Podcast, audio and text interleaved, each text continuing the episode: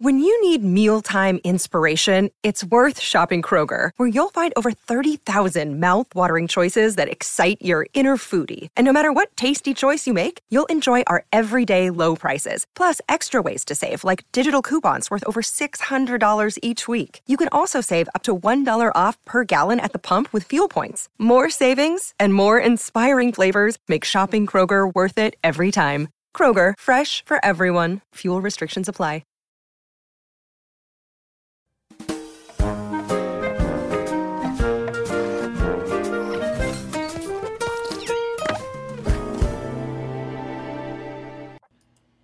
It's been a while, but welcome back to Kind of Funny's Pixar in Review. That's right, we are ranking, reviewing, and recapping every single Pixar movie. Of course, I'm Tim Gettys, and I'm joined by the Nitro Rifle, Andy Cortez. Great afternoon, everybody. It's Christmas in March, Joey Noelle. I know that I've done at this point like hundreds of shows probably, but Kevin was so casual about asking if we were ready to start. And I feel like he didn't ask us if we were ready to rock and roll, that I was totally taken back by don't- Tim talking. And I was like, not paying Start the show over. Start the show over. Yeah, the energy's Start just the review. Kevin. Roll the roll the intro again, please, please. I don't think it works. It's gonna.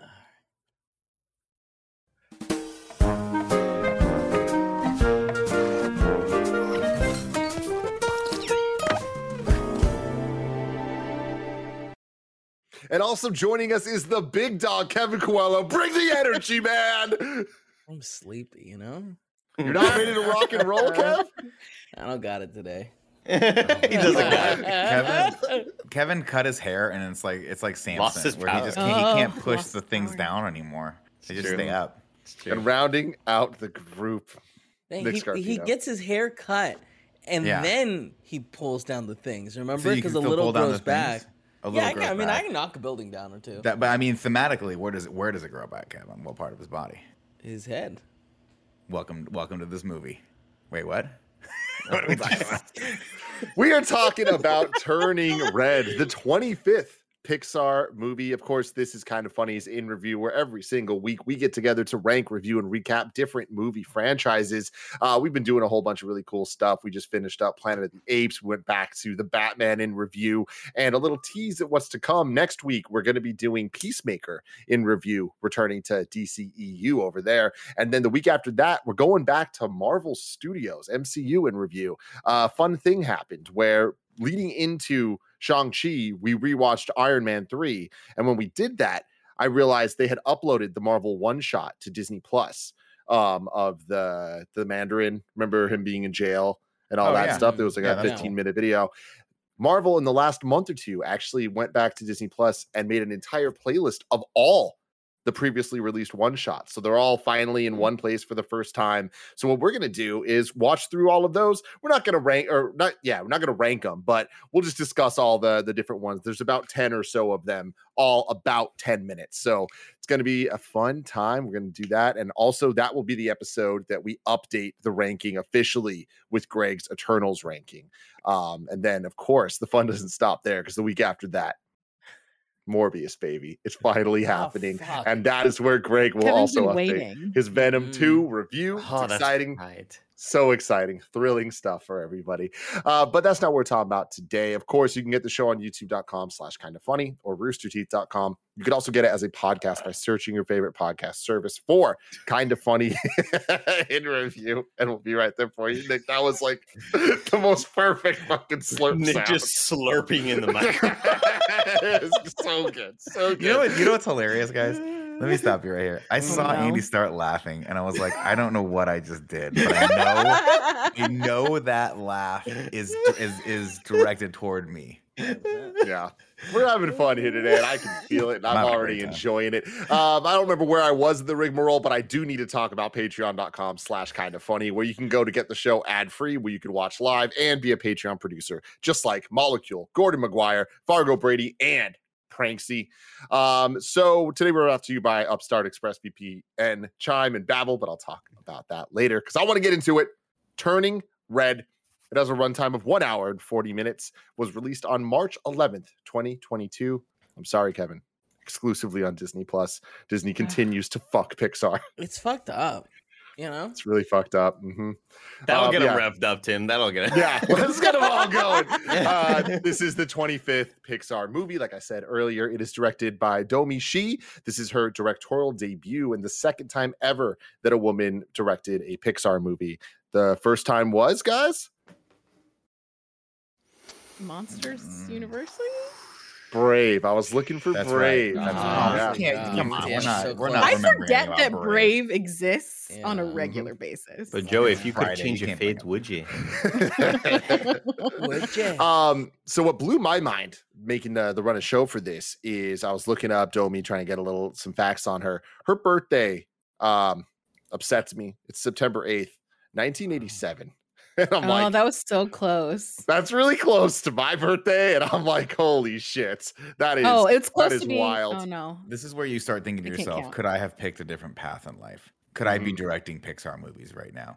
And every time I look at myself in the mirror and ask that question, I go, no, you can't. Absolutely not. No, absolutely No. This is the best case scenario for you. yeah. This, this, is- this is the, Tim. Mhm. This is this for me.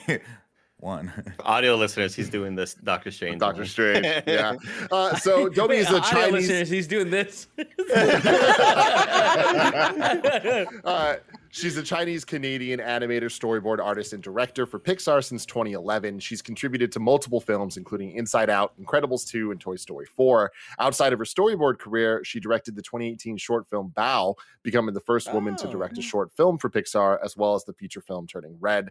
Uh, Bao won an Academy Award for Best Animated Short at the uh, 91st Academy Awards, and also earned a ton of other awards at the, the Annies, the Online Cinema Awards, Tribeca, and all that. Uh, the music for this one was done by. Michael Was it Michael Giacchino. Giacchino?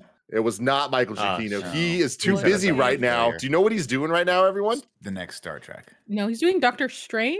Didn't he just do He- Batman? he- Michael Giacchino is busy right now working on a Marvel Studios project, not composing it, Oh, directing it, making Oh, his that's directorial right. debut oh, That's on right. Werewolf by Night, the Halloween special coming out later this year. Oh, So That's kind of cool. That's kind of fun. Yeah, me. he is having a moment right now. So Did he- hopefully that's Did he do the music for Batman? He did. All right, did. cool. All he does all. Yeah. Yeah. Making Yeah. sure Uh, no no, the there. music for this one was Ludwig Göransson, who is the the dopest dude alive, uh, the producer for Childish Gambino, Mandalorian, um, Community, like super dope stuff, and he did this as well. And all of the boy band music was done by who? Joey. Uh, Billie Eilish and her brother Finneas. Very cool, fun stuff. Fisher.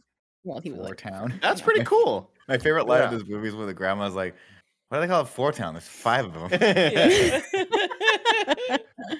And uh, this one had a budget of 175 million dollars. Having said all that, I want to get to our opinions. Andy Cortez, what did you think? I thought this movie was delightful. It was fun. I loved how I love how in more recent movies Pixar has been kind of going against the norm with their art style. Um, I always think of how kind of monotonous that the Disney animated movies start to look when we talk like when we talk about character design and how they look. And this one uh, felt a lot different than the last couple of Pic- uh, Pixar movies that we've watched. I love the character design. I I love that the story didn't do what I was expecting, in that I was expecting this to be a movie where, surprise, she's a magical red panda. We got to hide it from everybody. I thought it was going to be a Luca type story. Um, and I really enjoyed that it was like, ah, damn, she's a red panda. We got to tell her about the whole, we got to tell her about our family's lineage. It's like, oh, cool. That's awesome. I'm glad that like this wasn't just a character trying to hide from everybody the whole movie. Um, so I enjoyed the, the adventures that her and her friends got into. I think it's just a really cool, important story about, you know, not letting your not letting your family kind of control everything. And although they can be for you in certain moments, they can be there for you. Um, don't let them be the uh, the sort of be all end all of your life. Um, I I thought it was adorable. Again, I love the art style, and um, I thought the boy band was really cool. Great music, Joey, Finneas. what a great segue to you. Um, I had a great time. I feel like it was kind of nice to have a like more fun Pixar movie than we've had in a while. I don't know if it's just my rewatching or my memory of like I feel like we've had like a lot more cerebral, like deeper, more emotional feeling ones. And this was kind of swung the other way, where this one's just fun. This is a Joey ass movie. This is a junior high girl in 2002, which is like exactly what when I was in junior high. Um, a really fun friend group, uh, like that's obsessed with boy bands. Like I don't. Uh, this is a, dealing with her family and like the honor that you have for your parents and your family and what they expect you to do. It's like, oh, this is going to be one of those Pixar movies that hits me a little bit differently. Um, but I had a really great time. I agree that it's it was fun to see the different like family dynamics instead of like her fighting against it, uh, but having like them all come through and support her because I feel like it's always the like main character versus everyone else, and now she has this like cool family of supporting characters that are able to support the like internal conflict with her and her mom. Um, I thought the voice acting was fun. Sandra Oh, so good. Put her Yeah. in everything. I love her. I think she is in everything actually, which is great. That's true. In so, I just started watching shows that D watches. I was like, is that Sandra? Oh, is she everywhere? That's great. I know. Um, I just started watching Killing Eve, so I'm Yeah, in like a big finished. Sandra Oh Yeah. mood these days. Um, the music was really fun. The animation is beautiful. like the panda fuzziness is like I feel like at multiple times during the movie I just kept getting distracted by it because I'm like, oh my gosh, it's so fluffy. 4K. For Ah. 4K. And Joe, when you Uh, mention all the animation stuff, like it reminds me a lot of what um but what's it called? My Mitchell's m- yeah, Mitchell's versus the Machines. Machines. machine. Like just all of these sort of little weird motifs they do with people looking at the camera and uh, the way they introduce all of her friends. It just feels all very un-Pixar like, and I think that's fucking awesome. I love that they're Yeah. kind of going against the grain of what the typical Pixar freeze movie. framey Well, kind of stuff. Yeah, yeah, like a, it, it just feels very unconventionally Pixar, and that's such a good thing. Yeah. I had a great time. I laughed more in this movie than I think I have in any other Pixar movie that I can remember off the top of my head. Um, so I had I I can't wait to watch this again. Kev. Uh, I had a lot of fun with it. I um, I thought that the story kept going to places where kind of I, I wasn't expecting it. Like towards the end, where we get the giant kaiju fight. It like I did I didn't expect it to go there. I no way I would have guessed that. Also, the the them making money off of her uh, being able to turn into like it was it was a lot of fun. And uh, like the having the over controlling parent that like embarrassed uh, her constantly was like upsetting, you know, upsetting to watch. Like it's a little close to home, you know. uh, but um, yeah, overall it was so much fun. I think visually insane. Like I love the style that they did. Like there were so many times where I leaned over to Tim. I'm like, look at the wool. Look at the wool on her like sweater. It's so fuzzy, and it just it looks so good. But like on top of the like the technical aspect of that looking good, they did a lot of really interesting things with like facial features. Where when some people were like upset, some of the their like eyebrows and stuff looked a little bit more drawn on like top, and I just thought it added so much character. And it's like I really hope that they do more with that art style because it's phenomenal.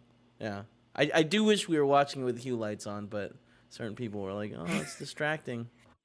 Bullshit. Nick Scarfield. Did you also hate the uh Subtitles? I sure did. I sure did. subtitles are the best. I gotta can't watch not read them when they're up. You know, I just constantly like, uh, that's, I don't know. I want to look at it. It's a visual thing. Nick, what'd you think? I liked it. Um, I thought again to echo a lot of your guys' statements that I think it's beautifully made. I think the the animation style is I mean, it's just incredible, and I'm kind of kicking myself because I had to watch it on my computer to take notes. So I might actually fire it back up on the OLED just to see what that looks like later. Um, I thought the great sense of humor, and I'm shocked that not one of you has mentioned Teen Wolf yet because this movie is smacks of Teen Wolf, which is one of my favorite coming of age stories from the 80s. Andy, of course, you're like, Nick, what's Teen Wolf? Are you talking about that CW or MTV drama? No. Andy, picture the hot this. Guy. close your eyes. Close your eyes. Dylan O'Brien? Picture this. The biggest star, the, the, the best looking star on the planet, right? Michael J. Fox, right? All five, four of him, and he's helming this movie for the first time. Dude, and he that's- and make he hits his height. puberty, maybe like 15, 16, can't remember, turns into a wolf. But guess what he can do when he turns into a wolf, Andy? He can play basketball. And his team oh. goes from the worst team to the best team because they love the wolf. But that's before there's a moment, there's a moment where he's like, I gotta hide this from my dad. And his dad knocks on the door and goes, Son, I need you to let me in. And he goes, "No, Dad, I, I'm going through." it." He's like, "I know what you're going through." He goes, "No, I don't think you are," because his, the audience thinks, "Oh, he's just going through puberty, right? it, It's just yeah. this guy, Yeah. his body is going through it, yeah. changes." But no, he's turned into this hairy, literal like werewolf. Very werewolf. similar, I guess. And And then Fox right. became the wolf, huh? And then he opens the door, and his dad is a werewolf too. and he goes, "I think we should talk." And it turns out it's hereditary, and it skips a generation, which is why his dad didn't want to tell him that. Wait, but shut, obviously shut up. For real, the dad is a wolf? I'm not even joking right it now. runs in the even- family. Oh my god, I didn't I know don't that. think I. Wait, also Nick, You don't remember that part where the dad's like the gray, he's like gray, and he's I- like, "Sorry, like, son, yeah, you I know, forgot to I- tell you this." Yeah, I've kind of watched it. the movie. I knew the dude. I knew. I, I was lying, by the way, everybody. Like I knew he played basketball. I was just kind of like entertaining Nick along really the way. great, But Your- your little did joke I was good, Yes, and Andy. yes, and. Oh, thank you very, very much. But little did I know Andy. that the dad was actually like, no, it's hereditary. That's wild to me. You Yeah. could be Wait, lying to me and I wouldn't know did- it. I'd believe Nick, it. did you That's why. That's why in the that's why in the the sequel. Wh- The, they couldn't get Michael J. Fox back for it, so they got Jason Bateman, who plays his cousin, and his cousin. so it's like in the bloodline, but it's weird. That's funny. I'm not kidding. it's Nick, 100%. Nick, did you actually know that Michael J. Fox is five four? Oh, I just threw that out. I assumed as much. He's really short. Oh man. I know the height of every actor out there, guys. It's my superpower Nick's and the bane firing of my existence. I Yeah. will never forget being in the fucking Uber with Nick when he was just like would not stop talking about how tall people were. Who was the, the guy? It was like Tom Hanks or something. It was some random actor, and you got the Uber driver involved. How, how tall you think Tom Hanks is? And it's like, Nick, why are you asking this Uber driver? Fascinated by it. Ah, Guys, when Nick, they're on the silver record- screen, We're when not they're on the- content. when they're on the silver screen, everyone looks tall, but in real life, it's a different story. Um, no, I like this, and I think that I think the message is good. And it, honestly, this is one of those. I had no idea what this movie was about. So I, before I started this movie, I went on IMDb, and this is what I, this is what the hmm, people hmm. at IMDb chose to caption this movie: "Turning Red, 2022, PG, one hour 40 minutes." A 13 year old gir- girl named Meilin turns into a giant red panda whenever she gets too excited. I'm like, oh, that's gonna be a nice, wholesome film. That's interesting. And I watched this, I was like, oh my God, this is actually like a really relevant commentary on like coming of age and puberty and the changes your body faces and like how that can be you you you know, how you struggle with that and how eventually, you know, with your friends' acceptance, like I think all that stuff was great. And so when we get out of when we get to the other side of it, I thought the the messages movie was really, really good. Um and I mean I'm a sucker for boy bands, so what are you gonna do? Yeah. Amen to that. Yeah, I, I thought it was great. I was very, very entertained the entire time. I think this is one of the more entertaining Pixar movies. And I like that, to Andy's point, they're kind of doing something a little different. Like, we haven't seen this. Um, it almost kind of, to me, has uh, Pixar sequel energy in the sense of like, let's just do something different. But this is one of the first like times we Monsters U. Yeah. Exactly, but have it with a, a new IP, and I think it kind of worked for it. Where I think it's a little little higher quality even than than most of those are. Um, but to echo everyone's sentiments, the technical aspects of this movie, like Pixar, have always kind of been the ones pushing everything forward. But these last couple movies are just breathtaking. Like, I feel like it really started with Toy Story four, where we started going like.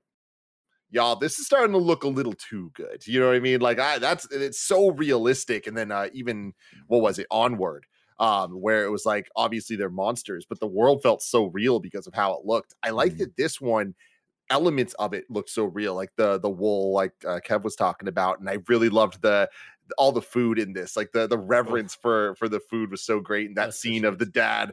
Like the dad's introduction, essentially, where it's like super epic, like close ups. So you hear all the sounds of the food. It's like showing all of the food, like the little details. Like that is the type of artistic decision that I think really lends to making this one kind of stand out in in a way that it the parts that feel realistic are the culture parts whereas the rest of it is hyper stylized and i love the look of toronto having this like almost sailor moon background vibe to it where Mhm. it's kind of like yeah. the the watercolor skyline uh going on and i thought that was so rad and i did not expect this movie to, to make me not once but multiple times say let's fucking go because the moment that she starts like just jumping rooftop to rooftop like turning into the the panda to kind of like for Moving momentum back and forth. Yeah. that stuff i was like this is so fucking awesome and i i just didn't expect to get that emotion from a pixar movie like pixar mo- movies have made me feel so many things this one made me feel things that no other one has um having said that i don't think that it's going to be top tier for me i think this is a really good time i, I don't think that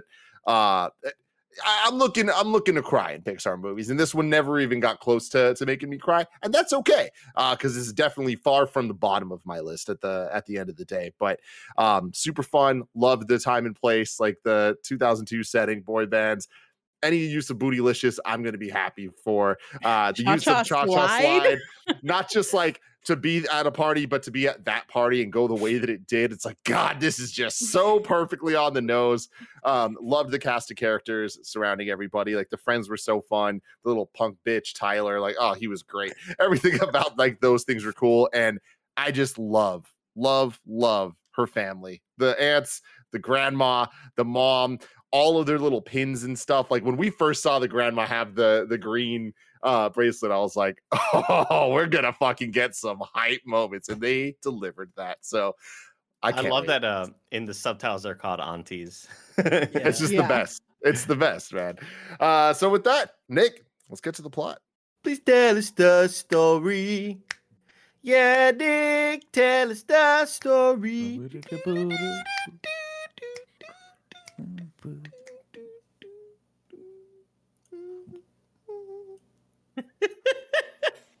Ladies and gentlemen, welcome to the plot for Turning Red. I don't think you're ready for this jelly, Tim. I'm not Let's ready get for this jelly, started. Nick. You're right. Uh, we get introduced to Mei. Number one rule my family: honor your parents. But if you take it too far, you might forget to honor yourself, which is the theme of this movie. Uh, and then we get we meet Mei, and I'll be honest with you. At the beginning of this, she's annoying. She's very much a, she's very much one of those overachievers. And I was like, I don't know if I'm gonna want to stay in the pocket with this character for two hours. Uh, we meet our friends, and they're pretty cool too. And then, of course, when the movie as the movie progresses, uh, we meet what the what the real story is going to be. We we meet her mother. Uh, she's thir- uh, Mei's 13, by the way. We meet her friends, uh, Miriam, Priya, and Abby, uh, and they're all ready to get out there and burn this place to the ground. Um, and then we get the reaction from all of the rest of her uh, her peers and her t- teachers and all that. Like, well, she's pretty annoying. And I was like, oh, okay, cool. Cool, cool, cool, uh, then they sneak past, which I, I put as the 7 Eleven, but I believe it's called the Daisy Mart. And they see Devon, and Devon works there. And for some reason, Dev was wearing puka shells. And now that Joey told me this movie started, it, it happened in 2002, that makes a lot more sense. Uh, and everyone's crushing on Devon, even though he's wearing one of those Gilligan's Island hats that people used to wear back in the day. That was always like, this is Bucket never hats? cool. That that was they were? peak bucket hat time. Yeah, I hate those. They're coming back briefly. 2002. I'm doing Kevin, I think everything you should be our power. resident bucket hat guy. Andy, can We I get a Mike second on already. that? Oh, super against it. Yeah, Michael. Ha- Michael's the bucket hat man for sure. Yeah, that's bucket right. Uh, they're all crushing on Devon, uh, except for uh, Meilin, who or Mei, uh, who's like, no, I don't crush on him. I crush on Four Town, a boy band. And right here, I'm like, you had my curiosity. Now you have my interest. But Uh, immediately I'm like, surely they will just be a minor thing that gets, you know, mentioned every now and then. Little did I know that they would be in the movie's sort of final moments. I, as soon as they were like, "Oh, it could be any song," but your grandma just likes traditional stuff, I was like, "Oh, they're definitely gonna do like the boy band." he was like Mr. Mr. Gao, who's play, I think it was uh, uh, James Hong. He was like, I like Tony Mm-hmm. Bennett. I was like, if this movie has like if this movie has Tony Bennett in it, for Christ's sake, yes. Now, Nick, That's incredible. what what was your take on on James Hong? Because immediately when we heard his voice, Kevin and I were like, "Oh, Nick's, this this movie just went up the the rankings for Nick on this alone." Absolutely, Uh, absolutely. That's you're talking. You're an easy given ten points on top of any score we give this thing. So if this, if you guys don't want this to be top ten, you got to put it at the very, very bottom because he's the fucking man. And every time I hear his voice, I love him. Um, moving along, of course, uh, they all want to go to karaoke, but Mei is like, I can't. I got to go home and clean the temple. And all of her friends uh, would react like all of our friends would react if we wanted to go to karaoke. And they said they got to go home and do chores. They're like, ah, she's brainwashed. She's so beholden to her mother. Um, and she ends up leaving and going home. Uh, let's see. We get a montage. Oh, that's right. Of course, her mother is has very high expectations of her. She wants her to be uh, Secretary General. Uh, they pray to her ancestors, Sun Yi, uh, the guardians of the Red Pandas, and then we get a montage of uh, Mei and her mother cleaning the temple and doing tours and stuff, uh, which is all very Red Panda themed. Uh, I'm still like at this point, guys. Again, a young, naive Nick. I'm like, I wonder how they're gonna work this Red Panda thing into this. Really excited to see this. Had Like you Bart watched and a Lisa. trailer or anything? Zero. I had zero context Huh. until Tim on Monday was like, "We're watching the new Pixar movie." I was like, "There's a new Pixar movie." I had no idea. I, I don't think I again, watched Disney's trailer fucking either. Pixar, dude. Yeah, Um, let's see. Uh, Not even a bite from Kevin on that. what was what was the setup? Like, I said again, fucking- Dis- I said Disney's fucking Pixar. Yeah, Tim. I, I- mean, I Nick wanted didn't even know that was a movie yet. Talk about like a marketing disaster. Uh, Jesus. T- uh, Tim, uh, quick question: Did Luca c- have a theatrical release at all? Mm-mm. How is it being considered for the Oscar? But so, but it did. It probably had a couple theaters. It had yeah. one one. It was only at the El Capitan. in, Is uh, Turning Red LA. also doing that? This this one's in three theaters in America. Okay, excellent. I All only right. know those specific Yeah. numbers because I saw Eric Goldman tweeting about it. Hmm. Excellent. Okay, because like I sense. want this to have an Os- Oscar nom. You know, I Oh, want like. I mean, yeah, for sure. Come on. Oh, for animation alone, sure. Well, I mean, Music, Disney's tired of not winning any Oscars. They're trying to, they're trying to force it. They're not gonna.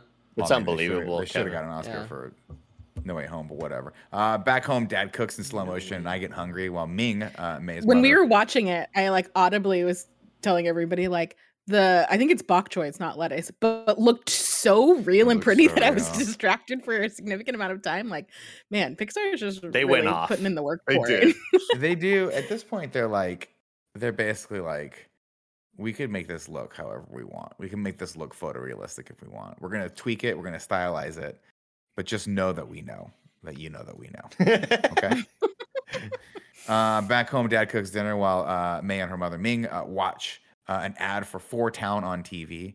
Uh, later that night, Mei draws a picture of Devon on her math homework, and she, for the first time of her life, just develops a crush. And this is the moment. This is the pivotal moment of the film. Uh, she draws. She goes into a frenzy, draws a flip book of them doing God knows what. But I'm sure it's uh, lurid. Uh, Dude, of immediately though, like the the tone of this movie, I think was already a little bit more grown up than we're used to from a Pixar movie off the bat. Like I feel like a lot of the times they kind of eventually get to the more mature themes, but I liked that this one straight up was just like, yeah, we're kind of setting this in this era with this age group, and we're going to deal with the stuff. But her drawing and then immediately like going out of the bed, I was like. Oh wow, we're just straight up getting into this. Yeah, like she's just going straight full on in. Yeah. this is this is this is the discovery section of this uh this case. Um, well, and this hit so hard for me because this was like me and my friends, but it wasn't drawing, it was like fan fictiony type things. oh. of the journal of the So journaling telling. secret things. So funny. That's- and it's just oh my god, I would Joey. I want you to start writing fan fiction again. That'd be incredible. I- Maybe not that. I was tight, more of the ideation phase of things. I'm not a mm-hmm. talented writer You're like the Kevin that. Feige of it all. Yeah, I Very was like, let me just throw out some ideas. I would have been the one being like, make him a mermaid. the mermaid thing, the mermaid got me Oh. so far. Oh god, that's sorry. Strike that. That's not. That's a terrible way to put this. Got me very well. Yeah. I didn't mean it Again, like it that. made you sis laugh. It made you Thank laugh. That's Kevin. the Made me laugh. second time on an interview Every where you said that thing got me so hard. This is gonna be a minefield. This is gonna be a minefield for me on this one, guys. Uh, Dude, this next scene, this really fucked me up. Where it was so of just course, like her mom comes in and finds it. Right. Go ahead, Kev. Yeah, I was just gonna say this scene fucks me up so much because like there were I, I think for the first like 30 seconds of it, and it's not like a scene that goes longer than 45 seconds, but I was like, this is a dream. This is her like fantasizing fantasizing about like the worst case scenario. There's no way they're actually doing this to her. And it was it was difficult to watch. That's what. So that. So to Tim's point, like you know, Disney just sort of going there. Kudos to them for for greenlighting this. This is the closest thing to a like raunchy teen coming of age comedy that I think Disney can do right now. And I like. I mean, I think it's great. I think it's tastefully done. But I think it's it's so cool that they're able to actually capture. Like they're like, fuck it, we're just gonna. This is what this movie's gonna be about. What's the I- Disney version of Super Bad when he has all the dicks in the This is it. This is it Yeah, right yeah, 100%. Yeah. I'm really glad though that we did get a glimpse at the notebook and it was like Yeah. romantically caressing each other because I was Right, like, what the fuck are they alluding to right now? you know? Uh, of course, uh, she recognizes Devon by the hat and rushes them to the So mart upsetting. to accuse Devon of taking advantage of her Mei Mei. Um, she shows the whole mart the drawing of Devon as a merman, and everyone in the Daisy Mart laughs at her. Why would Uh, she may do have- that? I, I'm pretty bummed out that the mom never found out the truth about that. Like, to the mom, this Devon kid was still creeping on her. And Devon's like, I don't even know who this Mm. woman is. Like, stop doing this. To, you know, like, I'm kind of bummed out that the mom never found out the truth about that. Cause, like, Devon So just got, so- got the shit under the stick on this one. So you watch this whole movie, and your first thought was, "Man, I feel bad for Devon. Yeah. Devon's still there." Well, I. Andy, I'm pleased to tell you, uh, coming March 2024, it's Devon. Yeah. On Disney Shut up. Plus. You're Yeah, lying. Totally, made, totally made that up. Because I kind of believed you. yeah, it's good. There's a series called Devon and the Mandarin. They're just hanging. out. uh, let's see. Mei of course grins and bears it as her mother screams uh, or, or uh, tells her everything's okay now, and then we get a, a quick cut of her just screaming into a pillow, which is hilarious. Uh, she's really upset and at herself mostly for disappointing her mother and having these feelings, and she vows it will never happen again. Meanwhile, over in the temple, her ancestor blows out the candles because guess what? They're about to happen, and they're about to be all over the place. Hold you on, I love- never I- gonna. I love this really small detail that like as she falls asleep, I think it's like 8:30 p.m. or something. like I don't know why like the idea like just that's such a cute little detail. Like you still have to realize she's a 12-year-old, 13-year-old Yeah. girl and she's falling asleep at 8:30 on a weekday cuz she's got school the next day or whatever. Maybe it was 9:30, but it was really early. And I was like, "Damn. I remember that I fucking hated that shit. Like, dad, my like every all of my friends go to bed like at 10:30. Why am I going to bed at 9 or 8:30? That shit sucked, man. Could uh, Tim, no WrestleMania on Sundays. Like Mhm. no no big pay-per-view events Sunday nights. It was awful, Yeah. Awful. Yeah. And it was always exciting when you got to stay up to like 9 30 or 10 and watch Rescue 911. Maybe that's just what I wanted to watch. I can't relate, weren't but okay. um, let's see. Over in the temple, uh, you, listen. You think you're you're gonna dream about the Daisy Mart boy again? Here's a nightmare for you. Don't worry. When you wake up tomorrow, everything will be all red. Uh, by the way, love. Pretty freaky sequence. It's Totally. This is Yeah, Mysterio really shit from. Far From Home. Um, we see the, the kitchen table the next morning I- as as her mom and dad are preparing food, and there's a little box of Tim Hortons donuts there. and I Yeah. love that. Yeah. we noticed it. Yeah. So. I real quick just to go back. I think they went a little far with the like mermaid flopping on the like Scary. floor. That was Yeah. scary shit. Where I was like, I don't Yeah. think kids are gonna like this shit. yeah. Kevin, you yeah. have to understand when you're that age, a lot of chemicals pumping through your brain. You see crazy shit when you close your eyes. Uh, Mei freaks out when she sees herself. She's got hair all over her. Uh, of course, this I was, this is the part I was like, wait a minute, is this whole movie a meta commentary for for puberty? And it is. Uh, So the director said, and I fucking love this. It's a period piece in more ways than one. uh, amazing. And then I was like, wait a minute, turning red. Mhm. Wow. I was like, I was like, I'm like, because you guys know me, right? Like, I could find a- euphemism where there are none, but this one, I was like, they're just give, they're just giving them all to me, Andy. They're just, they're hmm. just giving them to me. I don't know. And when you make it. jokes about them, that shit gets me so hard. no, you can't say it like that. Andy. You can't say it like that. You have to put a little bit. You have to put a little bit of a comma between that. It got me. Hard. Got me so hard. God damn you. God damn you. Uh, let's see. Uh, of course, this is she screams at her mother for the first time ever here, and she feels like a monster. So this is the first time we get her like not being able to control her emotions. Uh, her mom brings her pads and tells her to protect her delicate petals and clean them regularly as well. And that, Andy, is good advice. the way that moms or whoever women in your life talk to you about your period is always in like such flowery language literally and figuratively and it's just like can we just not try and make it this like dance around things and i love that they included that in there because it's just always like a why do you have to talk about this in the most embarrassing way possible and they just truly nailed it. It's incredible. Uh, Mei tries to uh, go back to sleep to relax, like this whole thing is a nightmare, and it works. She poofs back into a girl for a moment, but then the second she gets excited again, she turns right back into the big red puffy panda. Uh, let's see. Don't call it Uh, that. Only when uh, important note when she when she turns back to herself though, this time her hair is red, which is Uh, pretty and it's cool. so dope Yeah, it's cool. is And it's at this point that I'm like, her mom wouldn't make a comment about like the eyebrows, even like what's what's up with this? Because like, I don't know, it, it made it a lot more made it made the movie a lot better for me that this wasn't going to be a hide who you are the whole movie until the Mhm. final end, and then mhm. we accept you for who you are. Like I loved immediately what this becomes. Yep. Uh, her mom drops her off at school and tries to comfort her daughter because uh, now she's uh, she's changing into a woman.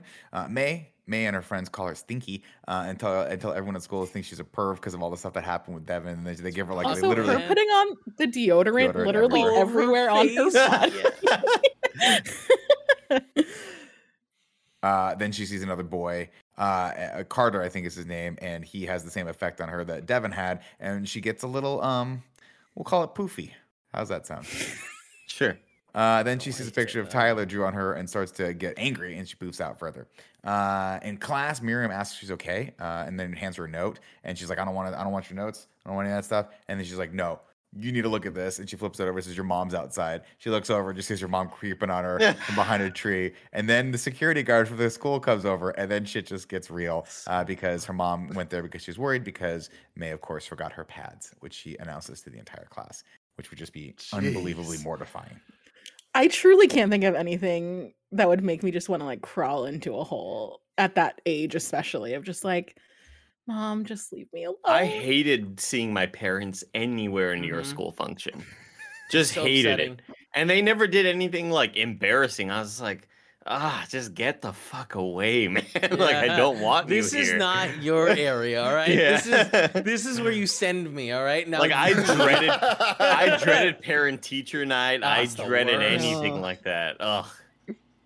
Um, let's see.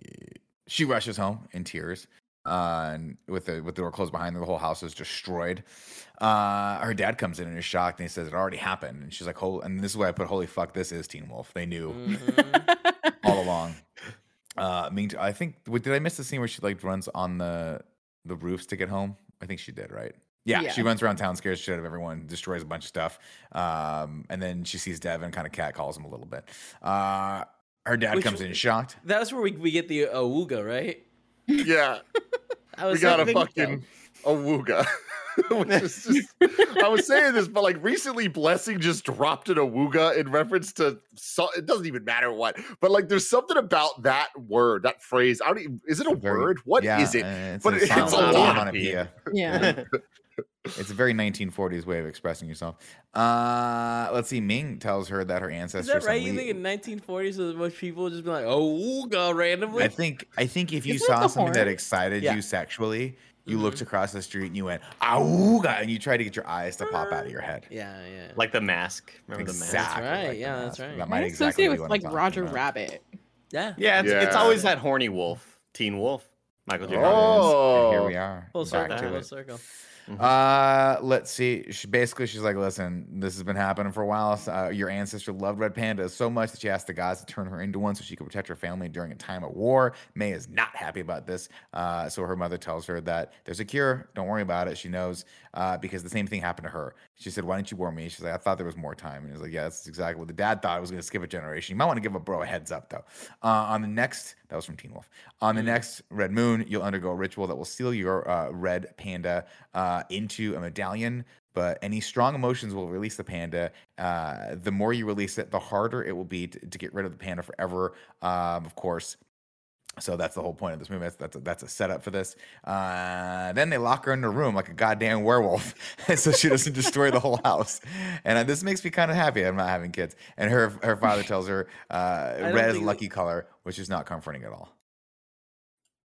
Sorry, I was just saying I don't think that, that you you have to worry about your future children or turning Clawing into their way out of a room. Yeah, You never know, man. You don't know when these kid when these kids get excited. I don't know what kids do these days when they get excited. They start clawing at the walls for Christ's There sake. was- sure. I've been looking for a segue to, to do ads for the last like three minutes, and like we just keep saying something that's not too bad, but like it also is like I don't know if you know Uplift is going to be stoked about that or whoever.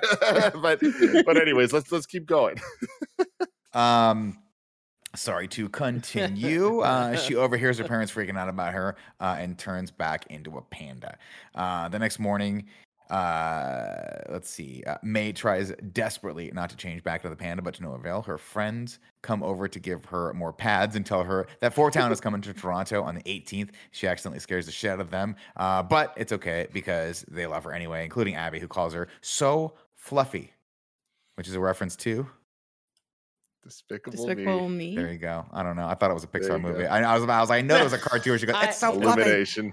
But yeah, yeah, I, die. I, I like that all her friends find out. I was like Andy, very relieved at this point. That's like, oh, cool. She's not gonna have to hide it. So this is a big moment for me right there. This is gonna do something different now. Yeah, The- it's pretty exciting. But real quick, let me tell you about our sponsors. Shout out to Upstart. If you've got multiple credit card balances each month and are getting by just paying the minimums, barely making a dent into your credit card debt, it can be pretty dang discouraging. Upstart can help you pay off your existing debt quickly so you can feel like you're finally getting ahead. Whether you're paying off credit cards, consolidating high interest debt, or funding personal expenses, over half a million people have used Upstart to get one fixed monthly payment. Upstart knows that you are more than just your credit score and is expanding access to affordable credit. Unlike other lenders, Upstart considers your income and current employment to find you a smarter rate for your loan. With a five minute rate check, you can see your rate upfront for loans between $1,000 and $50,000 and receive your funds as fast as one business day after accepting your loan. Find out how Upstart can lower your monthly payments today when you go to upstart.com slash kinda funny. That's upstart.com slash kinda funny. Don't forget to use the URL to let them know that we sent you. Loan amounts will be determined based on your credit, income, and certain other information provided in your loan application. Go to upstart.com slash kinda funny. Shout out to ExpressVPN for sponsoring this episode. If you've ever been on the bus or the train with someone who's taken a phone call on speaker, you know that everyone who can hear them now knows a bunch of their private business. Using the internet without ExpressVPN is basically the same thing, so don't be that person. Did you know your ISP knows every single website you visit and then they can sell that information to ad companies and tech giants who can use that data to target you? Well, ExpressVPN creates a secure encrypted tunnel between your device and the internet so people can't peep in on your online activity. The best part of it is how easy it is to use. You just fire up the ExpressVPN app and click a button on any device. I've been using this forever. Kind of funny's been staying safe on the internet with ExpressVPN, and they're right. It could not be easier to use. Uh, secure your online activity today at expressvpn.com slash kind of funny and get an extra three months of ExpressVPN free. That's expressvpn.com slash kind of funny. expressvpn.com slash kind of funny. And shout out to Chime. Kick off 2022 with a better checking account with no monthly fees, no overdraft fees, no foreign transaction fees, and no service fees. Get all that and then some with Chime, an award winning app and debit card. They've also got over 60,000 fee free in network ATMs all over the place, like at most Walgreens, 7 Elevens, or CVS's. You can access your money when you need it, where you need it. Make your first good decision of the new year and join over 10 million people using Chime. Sign up takes only two minutes and doesn't affect your credit score. Get started at chime.com slash KF Games. That's chime.com slash KF Games. Banking services provided by a debit card issued by the Bancorp Bank or Stride Bank NA members FDIC. Get fee-free transactions at any MoneyPass ATM in a 7-Eleven location and at any Allpoint or Visa Plus Alliance ATM. Otherwise, out-of-network ATM withdrawal fees may apply. Sometimes pay anyone instant transfers can be delayed. The recipient must use a valid debit card or be a Chime member to claim funds. Chime.com slash KF Games.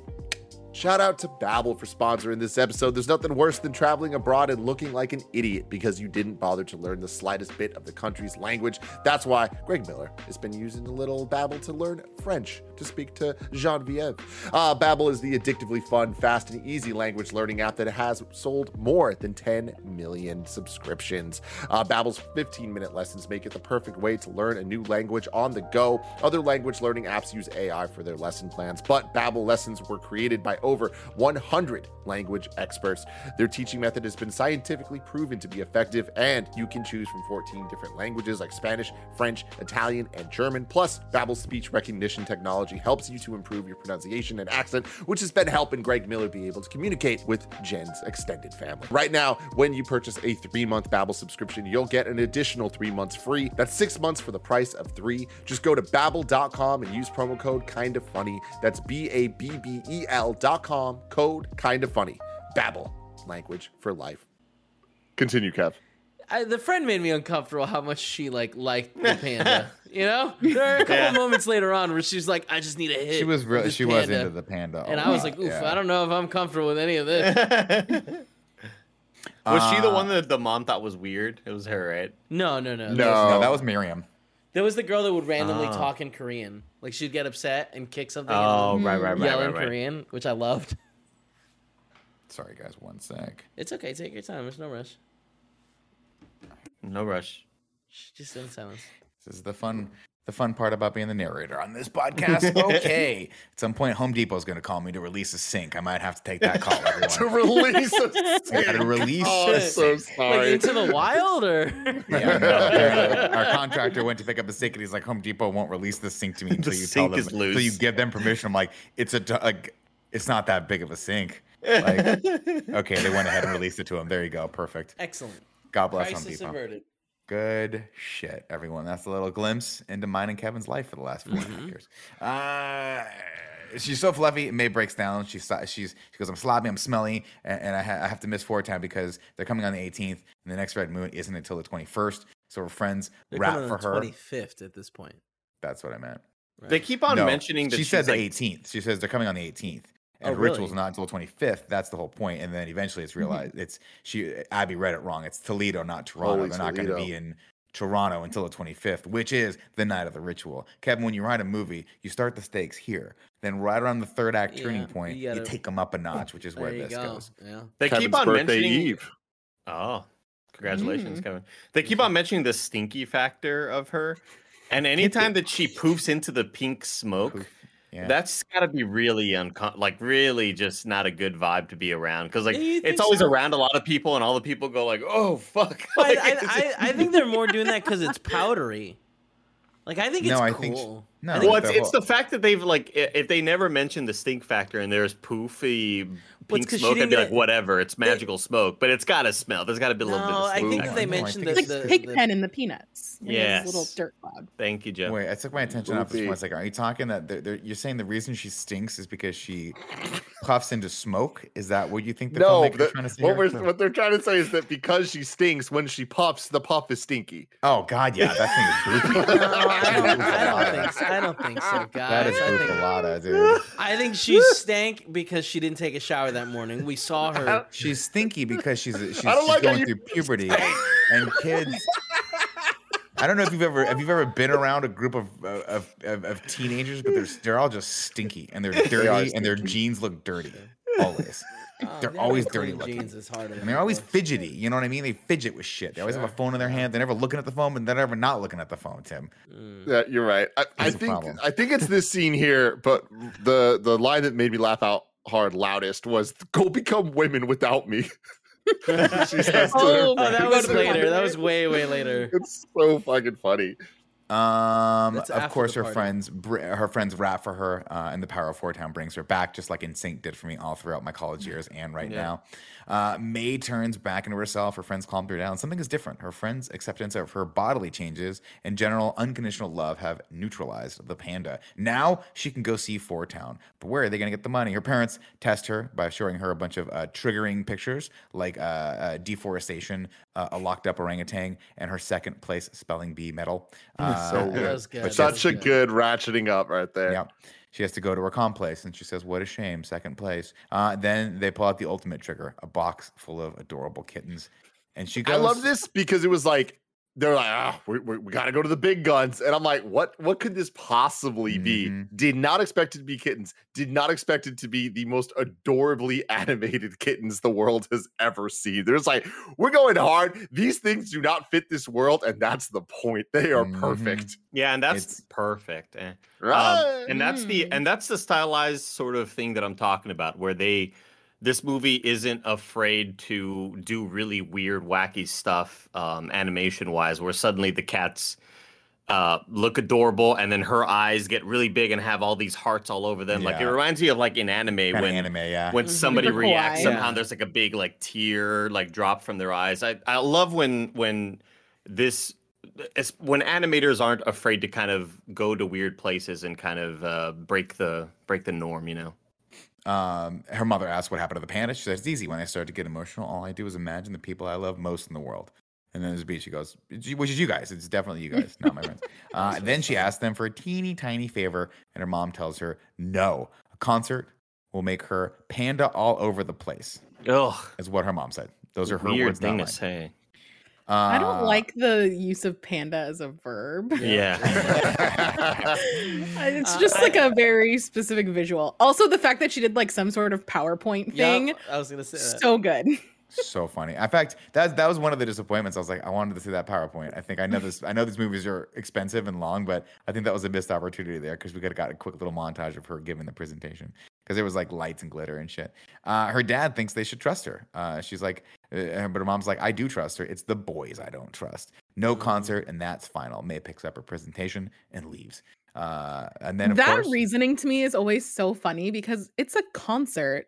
Does she Yeah. think that this band is going to be like personally entertaining her daughter and like their friends? It's not like there's like a huge Hey, interaction thing. you but- never know. These bands, they have the groupies, Joey. You got to be careful. You don't know What- what's Yeah. going on. Also, when I hear the conversation, but when I hear the conversation between this mom, um, it it reminds me a lot of like uh, mothers that I've seen in media where they are where it's Hispanic based, and like the mothers are like, "No, you gotta say like the when she mentions the gyrations." hmm uh, I think that's like there's a very like protective part of of mothers that are like no like that's that's way too sexy for you all. These guys are gonna be moving their hips. It almost reminds you of like Selena and like the dad with the bra, you know, like the bustier. Like I'll it's it's adorable, and I love that they kind of captured that sort of parental part of this. Well, but and that's that's the sort of that plays directly into the main theme, right? Which is the mom is is overprotecting and over controlling for a reason, and that was because she was in fact overprotected and over controlled because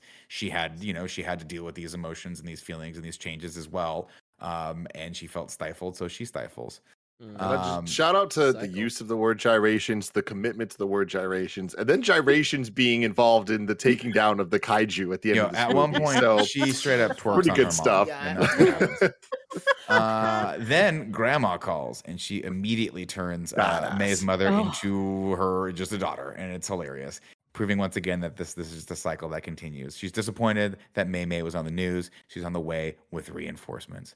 All the kids and parents shut down uh, them down from the concert. Uh, the next day, Mei learns that all of her friends can't go either. Her mom spies on her again from the street, and Tyler laughs at her uh, and calling her a loser. So she pandas out and tries to throw a flaming dodgeball through his head. Uh, then she vents to her friends. She says, We've been so good. If they don't trust us anyway, then what's the point? This isn't our first concert, it's our first step into womanhood. Um, and then she's like, she's like, I got a great idea. No one's ever thought of this before. We'll do, we'll, we'll, we'll say we're sleeping over at each other's houses, and then we'll sneak out to the concert. What could go wrong? Brilliant. Let me tell you Nailed something. it. Let me let me tell you something, kids. Let me tell you something, fucking kids. You think you invented this? You little pieces of shit out there. You're 13 years old. You think you're gonna go over to fucking Annie's house and Annie's gonna go to our house? They always know. They always fucking catch you. My mother used to count the eggs before she left the house because she knew we were gonna go egg someone's house. She was like, "Did you guys make eggs? I don't smell any fucking eggs in here." And I'm like, I'm like, That's we didn't make eggs. She goes, amazing. "The one, why are there three eggs missing? Why are there three eggs missing? She marked us. She literally took us out, marched us over to the neighbor's house, and was like, "Did someone egg your house?" And the guy's like, "Yeah, they did." And she's like, "You motherfucker!" And the You guy have was to like, clean it, straight up. you just walk The away? neighbor was straight up like, "Yo, it's okay. It's not that big a deal. Like you don't have to go that hard on these guys." It's the way Wait, I did you have am. a That's- good reason the to way make your neighbor's house? No, we just thought it's funny to egg houses. God, We didn't know you the egg when it dries like fucks up paint and shit. We didn't know. Yeah. That. Oh no. No, my parents didn't count eggs, but they would just mark the like where the alcohol was in the bottles with like a Oh. sharpie. That we used to we used to get around that though. We, we just Yeah, throw back just- with water. yeah, and then my mom not Yeah, was losing her taste until your dad's like, "Why is the vodka frozen now?" I told you like, Weird. Uh, it got old. That's why, Dad, Dad. you know. that was alcohol. I told, I told you that story with my brother and I. We used to smoke. We used to sneak cigarettes all the time. My dad had a pack of, uh, I think it were Marlboros from Air Force One that his grand, that his father gave him. Yeah. And my brother and I Oh, opened no. them and then smoked all of them. And then we didn't even think to replace them. We just threw out the pack. That's Man, you were up. ripping heaters at like age 12? Ripping Yeah, yeah. heaters. I was like 12, 13. yeah. Yeah, Holy burning darts all day. shit. Fucking Jeez yeah. I'll, I'll, I'll, I'll smoke one of the things right now. Um, I couldn't think of another cool one. Tim. I'm sorry, that's bad. yeah, you committed anyways. I was gonna say I was gonna say I'll smoke a white line right now, but I was like, oof, That that's sounds like cocaine. That That, is a sounds like different- cocaine. Jesus. different connotation. Listen, uh, kids, don't do any of this. Don't lie to your parents, okay? If you're gonna lie to your parents, make sure you don't get caught. This is a digital generation out there. Uh-huh. Uh let's see. Your mom spies on her again. Tyler All the laughs, kids yada, yada. watching this. Uh, hey, we have some young fans out there that are now old.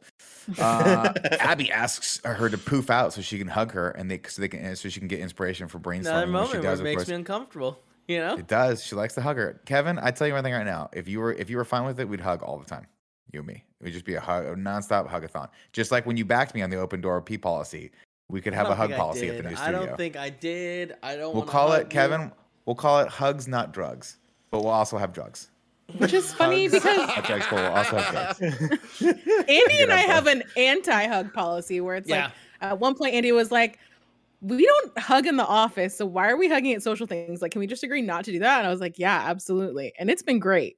Yeah, so I feel like we need to put this up conversation for with a, most of us, publicly right? vote. Yeah, I th- I You think know it. I think it's like after quarantine, I'm more willing to hug you all because I haven't seen you in so long. But like, yeah, if Mm. we were just at work, if we were just in the office for seven, eight hours, and now we're at this social gathering, I'm not gonna hug you. I'm just gonna be like, "Yo, what's up? How's it going?" Like, well, I, it, I've seen you already. I'm gonna hug people that Yeah. maybe I haven't seen in a while. You know? That's fair. Don't waste the hug on me. I don't want you to waste the hug on me. okay. That's totally So if Good we successfully squashed the hugs and drugs policy, Uh, well, th- there's just a two-part ballot, so we're just left with the Mm. drugs. We'll have to vote on that later. when we're Mm, yeah, okay. Uh, let's see. So uh, three other girls see her and they flip out, and she thinks that she's a monster. But they're like, "No, you're the most amazing thing ever. We want to, we want to hang out with you and take pictures and all that stuff." And then a light bulb goes off in her, and I'm like, "Oh my god, this is fucking Teen Wolf. Let's fucking go, right? Use your superpower for evil. Why not? Let's win that Well, basketball I mean, game." not- Is it evil? It's like self. No, it's, well, you we use it for use it to benefit you. I shouldn't say for Yeah. evil. We use it to benefit you. And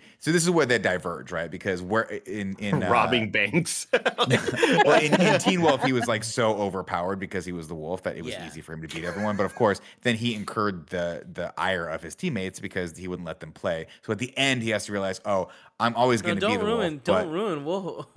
Teen Wolf. Oh, you haven't us. seen Teen Wolf? Okay, I'm not going to spoil it I for you. seen But these they years. diverge very differently. This is, of course, her sort of taking charge and, and taking ownership of, of of this this newfound self that she has. Uh, but I- she this realizes that this people. bit, this whole storyline, this bit of Yeah. the plot, not my favorite. I think that I need to rewatch it to kind of be a little more clear on it because, No. like, in, in a modern time, it's like okay, I can imagine you use the internet to make money from this, but like their scheme to make money seems a little weird.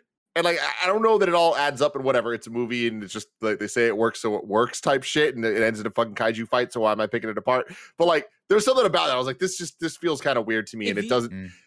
I don't if- believe that she can make money from this. If you could take a photo with a mythical creature for five dollars, you don't think you would as like a high school kid? I would I just mean- be way too scared that like the news would get out. Like I, I don't Well, know. that was that was the unbelievable part to me. As I was like, well, granted, this is I guess it's supposed to be. Is it technically supposed to be 2002, or would you we just get throwbacks of like 2002. Tamagotchi and stuff, right? So yeah, I guess there wouldn't be social media, so no one would ever know unless you spread this. Unless No, but there's still there's like over your mom's MySpace at that There's point, some right? narcs out there. I mean, or- somebody somewhere would pick up on the fact that this high school has Is a MySpace? or this junior high has a 2003 was running MySpace is popping off. It existed in 2002, but it wasn't like look, people weren't I- all I'm saying My, is you're telling I- me my top eight would have been a bunch of people with fucking red panda profile pictures? Hell yeah. Yeah. Well, she's There's no money she can there, make though. Money off of it. What do you mean there's no money there? But it's a status. Would you pay for the status? I'd spend my babysitting money on it. Kids like are there is stupid. right. I mean, I, Tim, I'm Tim confused Gettys, on when he what was a kid, bought, bought nothing but fucking Pokemon cards, and those are worthless now. That's how mm. dumb kids are. I digress. She lies to her mom about. she about. She's like, oh, I got that that Zard. Um, she lies to her mom about uh, joining an after school club called the Mathletes, and they spread the word that someone's offering uh, some of that sweet panda stees for money over in the Steins room. So let's go have some fun. Uh, then she accidentally falls into uh, Carter, and she's like, "Oh, I like this guy." And I was like, "Carter is going to be a main character in this, and Carter, we don't see him ever again." Yeah. Uh, they sell merchandise and they make a lot of money. And her mom also almost catches them. Uh, I actually could have would have liked to have seen this scene. This is this one like the like the scene with the presentation. I was like, this is a missed opportunity to build some tension here because the mom just kind of pops in and it's like, oh, but during the montage. I was like, you could have taken a moment here and, and had that happen. Um, let's see. Uh, they uh, they ogle boys while they're watching uh, while they're watching some sports and making some keychains. Um, but it's not enough. The concert is Saturday and they're still a hundred dollars short. Miriam calms her down. She says, "We'll get there. Take a break. Uh, let's let's cat call some of these boys." Uh, and it's an interesting scene, but whatever. Anyway, Tyler blackmails her into bringing her panda to the birthday party. Uh, if she doesn't, he tells her, "I'm going to tell your mom. Uh, but if you do, I'll pay you." And then uh, uh, she's like, "Okay, well, I guess this could be best for both of us. How about two hundred dollars and I'm there?" And this is eh, there's some stuff. There's a few things in here that I'm like, this is weird, right? Like, I I don't I don't know. Wh- Two hundred bucks is a lot of fucking money. a lot of money, and they make it like he's rich. rich. Like you Yeah, see he his was house, Yeah, but all right. two hundred dollars is still an insane amount of Well, money no, for but a it's just- transaction in middle school. I, I don't mean that. I just mean like like he's like blackmailing her and there's no ramifications for it, right? And then later he's really horrible to him. And then I guess I guess kids just forgive and forget because they get in literally a physical co- he's a altercation. Fort And they're like, "Oh, you like the same band I like?" Which is a kid thing to do for sure. But it's uh but this kid's a piece I mean, of shit. I'll just yeah, he he gets beaten up. He gets a scratch on his face. If I, this I kid mean, met- uh, yeah, this he's also met- embarrassed. But in his front of all kid of his have- fucking friends. Thunder and Lightning, Kevin. Yeah, I mean, they have that moment. Optimus and Prime, Bumble and Bee, Motor and Cycle. I Lilo and it. Stitch.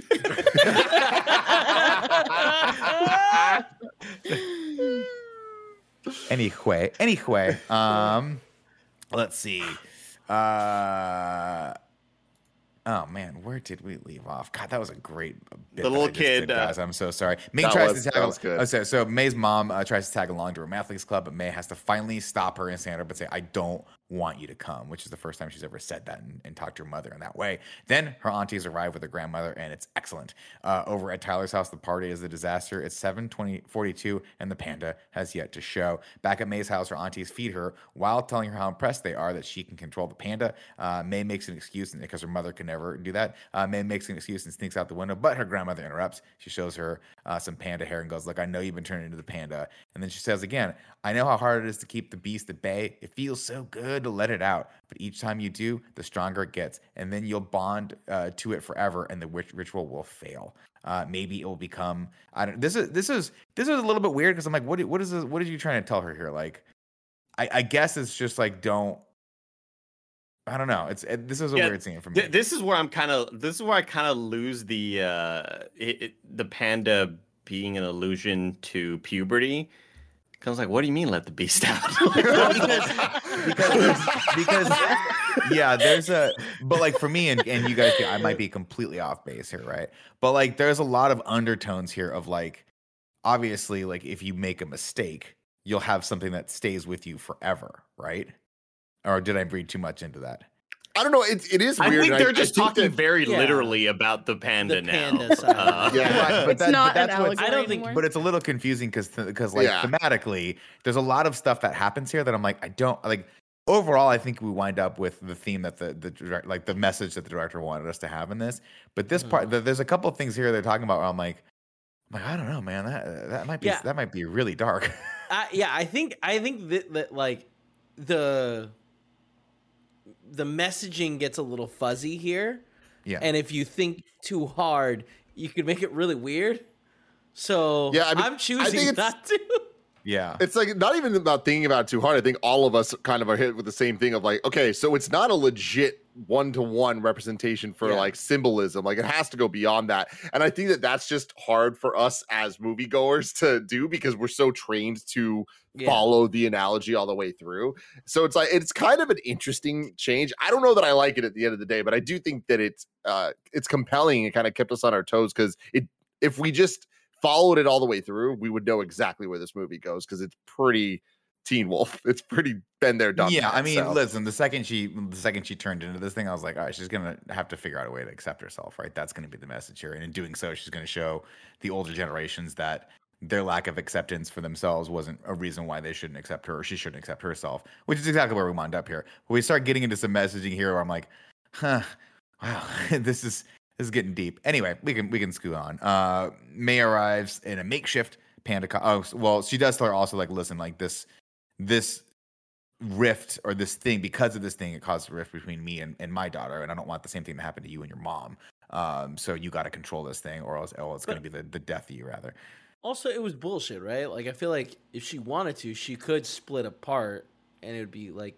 just as easy. And all the other women also break their talismans. yeah but they can't they can't put it back in though until there's ri- there- you have to have the blood moon moon. to be able to put them back in right and so that's the blood whole thing is like the the metaphor of not being able to control this thing inside of you is is an interesting aspect of this film. That's that's that's got a lot of layers to it. We'll just put it I, way. I know we already talked about it, but I do want to call out how how much I appreciated the little story beat and kind of characterization in the mom getting really scared of her mom when that phone oh, call yeah. comes through. Yeah. I thought that was really cool to kind of like show you exactly Dude. what this family dynamic's all about. I'll tell you one thing right now, man. I love my extended family. I don't get a chance to see them enough, and if if given the opportunity, I would love to sit down with my aunts and uncles, and if my grand if one of my grandmothers was still, or grandparents still alive, I would love to do that. But up until even last Christmas, when that phone call came through, it's like I need you to talk to someone, and then your dad just hands you the phone. I'm like, no, I No, want to do it. I I want to hate do it right now. Drink a diet coke, just- dad. And So the way that you just funny. revert back at the you just revert back to like I reverted back to my teeth, and then of course I started talking to my uncle. I was like, "Hey man, what's going on?" It was, and I was like, I couldn't keep him on the phone long enough. Man, I was nobody- like, "Oh, it's so awesome to hear Oh. what's going on in your life." Oh, see, I'm in the opposite direction. Anytime my mom does that with my grandma, it's like, I don't. Hey, grandma, how you doing? What what's going on? Oh yeah, you have no interest in anything in my life. I also have no interest in anything in your life. Talk to you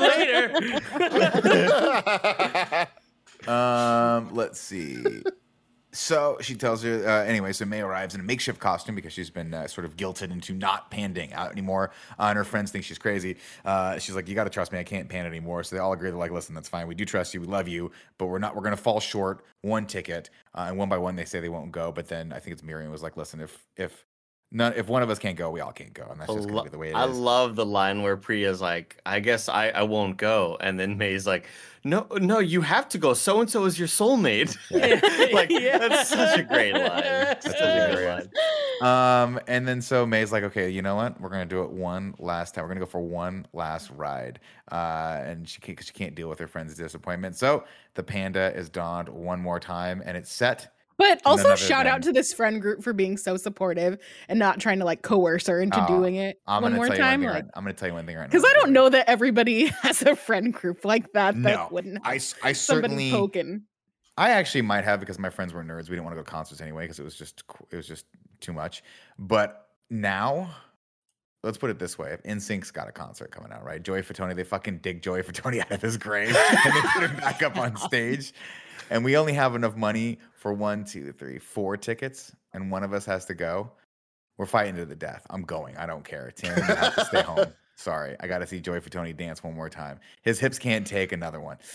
Uh, it, this whole montage is set to Bootylicious by none other than Destiny's Child, which has the following lyric in it. I don't think you're ready for this jelly. Did you know that, Tim? Oh, Are I you ready did. for the jelly? one Very by one. Are you? I'm not. No, never will Uh, be. Uh, but it turns When out the, kids the in is this it the were bass ready. that starts? Is that the right instrument?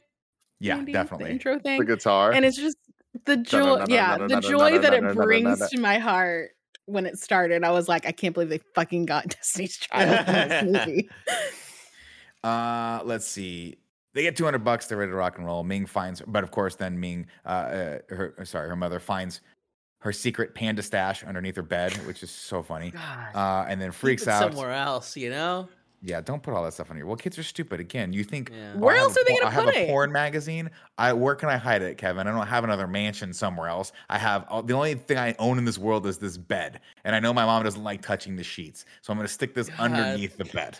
There's no way like that I was gonna be able to hide anything because my mom is the type to clean every corner of Every every, of the every room like every couple of days. Like, un, like we were constantly having to move furniture and Mm. clean behind it. It's like well, nobody's seeing that. Who cares what's behind there? Oh my God. Oh my god! It was the there worst. were there were a couple places in my house that I'm like, my brother and I just agreed never to walk in because I was like, if we don't walk there, we can keep we can keep the tracks from the vacuum from last week and tell my Oh. mom that we vacuumed it. They look brand new. Yeah, Yeah, they'll look brand That's new. good. But I want you to realize this is how Eddie devious play. our parents are, right? I don't think our mothers liked cleaning so much as that gave them an excuse to have to look underneath your bed.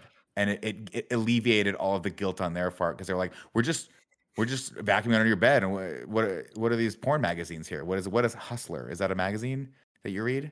I'm Yeah. like, I read it for the articles. And she flips through. She's like, mm-hmm. there are there's literally no words in this. It's No just words. Bush. I'm now putting I'm now putting together that my mom wasn't like always like super excited to help me redecorate my room. It was just so that we would move my bed every few months. Exactly. She was just looking for shit. Clean underneath it. I'm like, It's "Oh." like they're like they're I like like how smart you prison laughed. guards. When I like how you laughed when Nick said fart. Yeah, I did. I, I, did. I didn't want to call it out, but like it, it, it was funny. Yeah, also, heard like it. I was just thinking, I was like, oh, let it out. I'm gonna 100 percent have my tweet be for this. Uh, no words, just Bush, and I was like, uh, maybe not for this movie, but Yeah, yeah, you don't want you don't want that one. Uh, let's see. Uh, it turns out the kids were ready for that jelly. It's 200 bucks. They made it. Bada bing, bada boom. Anyway, mom comes over to the party, and the party is over. Uh, the parents blame her, or sorry, she breaks it up, and then. Uh, Oh, I, I, I'm sorry. I do miss a part. I missed the part where uh, Tyler's like, "We want more rides," which is a really weird way of phrasing that. And he says, "You want your money? Then get your butt right down here." I'm like, "All right, kid, you gotta, you gotta watch the phrasing on Mhm. this." And of course, uh, he calls her a freak, and she freaks out and, and attacks him. Uh, and then Ming shows up and ends the party. Uh, the mom blames Mei uh, and her or Mei's friends, excuse me, uh, for taking advantage of her, manipulating and her selling her special panda to these young boys for concert tickets. Uh, and then Mei is embarrassed and does not stand up for her friends. And her friends are like, "Damn, you're gonna fucking do me like that? What happened to Ride or Die?" Savage. Which is Savage. in this a lot. It's pretty messed up. Yeah. It's tough Uh, to watch. the night of the ritual, Mei sees the four town lights in the sky, just like the bat symbol. Her father notices how depressed his daughter is, but he doesn't do anything about it because dad kind of Kind of a pushover. useless in this. Yeah. Yeah, just kind of pushover. He's I asked for his him. opinion several times, and he just doesn't answer, and that make, gives the mom like free range to be, Yeah. you know. When he hers- finally busts out the, the VHS or the, the camcorder and takes it to Mei, I'm like, oh, he's gonna do something. but he, but he doesn't. He he's just like, you know, maybe you could be yourself. Like I mean, he, he, he, enacts the change. He's the yeah, reason why he enacts the change, but he doesn't do anything. You know what I mean? Like all he that's does is like, hey, No, but Kevin, to me, there's a way doing something that way. doing something for as little as he's done is just like talking. like That's true. Him By just like having magnitude. dialogue. Yeah, I was like, oh, he's doing as- something. as someone with an Asian dad, all of where he, all of this movie where he's like very out of it and it was like, this is I am out of my depths. I am just gonna sit here and not talk and like this all tracked very hard for me of like Look, especially with my dad. Like I don't know that my dad no, and I would have never had like a really deep heart to heart where he like is like encouraging me. Like it would have been something so minor like this where it's just Mhm. like I'm just gonna slip this little idea in and then see what happens with it. You're trying to tell me that Mr. T never sat down with you in the same way he just did with the camcorder, but instead with the journal, reading through all your smutty Oh, fan fiction. No, no, No, absolutely not. He would have given it to my mom, and then my mom would have like taken me out for coffee and been like, "So, do we like need Mermaids, to talk huh?" about things?" And I would have been like, "I have no idea what you're talking She's about. literally uh, But Mrs. Should we go? Should we go? We should go." poor Mrs. T would be like this. You know, there's other fish in the sea other than mermen. You can, you can be a mer shark. You can do you know, land animals. Uh, I love this scene. I think the Is dad that wait? is. Is is that where the the it's man and then shark bottom? uh, you know, saying it out loud. yeah, I think it is. yeah. I gotta be honest. It got me hard. No, wait. What are we talking about? God. anyway, uh, let's see. It's a great scene. All kidding aside, uh, he says, she says, uh, he, t- he, he tells her like, listen, like your mom and, and and her mom got in a fight over me because grandma didn't approve of me, uh, but your mom was turned into a really big panda. And he's like, when you say really big, do you mean the size of a fucking building? Uh, you'll see. Uh, but she goes, but I'm a monster. And he goes, listen, people have all kinds of size to them, and some are messy. The point isn't to push the bad stuff away. It's to it's to make room for it, live with it. And then he gives her the camera and says, listen, you can erase this if you want, but this side of you made me laugh. And that's just like a perfect dad little nugget to just plant, right? Just a little seed to plant in there. Uh, then they start the ritual, and Mei is transported to a mythical, mythical, mythical forest. Say that. Yo, this shit was just so fucking dope. Like I didn't expect dopeness from this movie. And the the ritual scene, the dude with the sword, transporting them to the scene from the 90s Mortal Kombat movie where Scorpion did the little flip from behind the tree. Like I was just fucking so in. I love a good use of the mirror trope of like looking at yourself and letting go and all that stuff. Sick as hell. dope. Uh, they start, yeah, they're looking at themselves, and then the panda starts going to her side, and she starts getting sucked into the other side, and then she, uh, she finally realizes she's like, no, I don't, I don't want this. I want to keep it. Um, and she tells that to her mother again. She says, no, I'm keeping it. Uh, and then she runs off to the con. Again, phrasing on that one, very, very dark if you start thinking about that, but whatever. We'll go fast. Uh, then she runs off to the concert, and it's too much for Ming to take. She goes, How could she do this to her own mother? The stress is too much to bear, and her uh, her, her medallion breaks, and Ming's ju- her gigantic fucking panda breaks. loose. So Massive. big. It's too big. Yeah, it's. I it's- feel like at some point that Tim made a changes to uh like family expectation and what you should do. Like somewhere in the middle where things get messy, they just swapped the metaphor. And yeah. I think it makes more sense in that context than puberty and all that other yeah, stuff. I agree. yes, yeah, but So I fucking liked- cool, I though, like man. this. This, I, this tracked for me in that way. This is the scene I was talking about earlier of the the rooftop jumping and like just the environments of it all. Like Kevin, when we were watching it out loud, was like, "Dude, like I want to play this video game," and like that is so true. Like it looked like a dope ass video game. Uh, let's see. Oh, and then she, of course, lands right in the middle of her friends. And they're like, no, you can't just make a fucking awesome entrance like that. Even though, Tim, you make an entrance like that, like, I forgive you fucking for trying to kill me, bro. It's cool. We're cool. uh, but she's like, you threw us under, you threw us under the bus. No fall goes- damage. Good for her. Exactly. Uh, she goes, well, I mean, dude, I don't know if you knows about this, but red pandas, they can, they got hops, man. It's real. They I got love how they just like they land and she just like turns into the human form. Really neat, like a soft landing pad.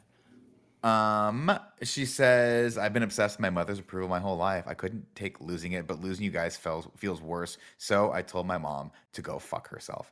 Um, Miriam has been taking care of May's Tamagotchi, and she's like, listen, Imagine watching this Pixar movie. and she was like, I told my mom to go fuck herself. Like, oh my god, what happened to this movie? You've really grown up. You know, Your vernacular is very grown up. Uh, I love the little part where she's like, "You've been feeding, you've been feeding it this whole time." She's like, "Yeah," and it's, it's. I think her Tamagotchi's name is uh, the name of one of the boy band kids, like Little Ricardo or whatever it is. Yeah. It's so. I'm actually gonna look that up right now because oh, Robert, Little Robert, played by uh, Jordan Fisher, which is hilarious. Um, let's see. Then they spot Tyler at the concert and freak out because he's a four townie as well, and all is forgiven. Uh, it's kind of sweet because I mean, that's, yeah, like, that's that's what kids that's what are, kids right? do. They, are. have a That's what kids fight, do, right? They fight it out, and then afterward they forgive each other. like kids part of the coming of age because as much as i saw this and i was like wait it's completely inappropriate because he blackmailed her and Blackmailed her, but then also agreed to pay her an exorbitant amount of money. Yeah, two hundred dollars. fair I'm still blown away. but at the that. same time but still didn't blackmail pay her. still so you know what I extortion mean?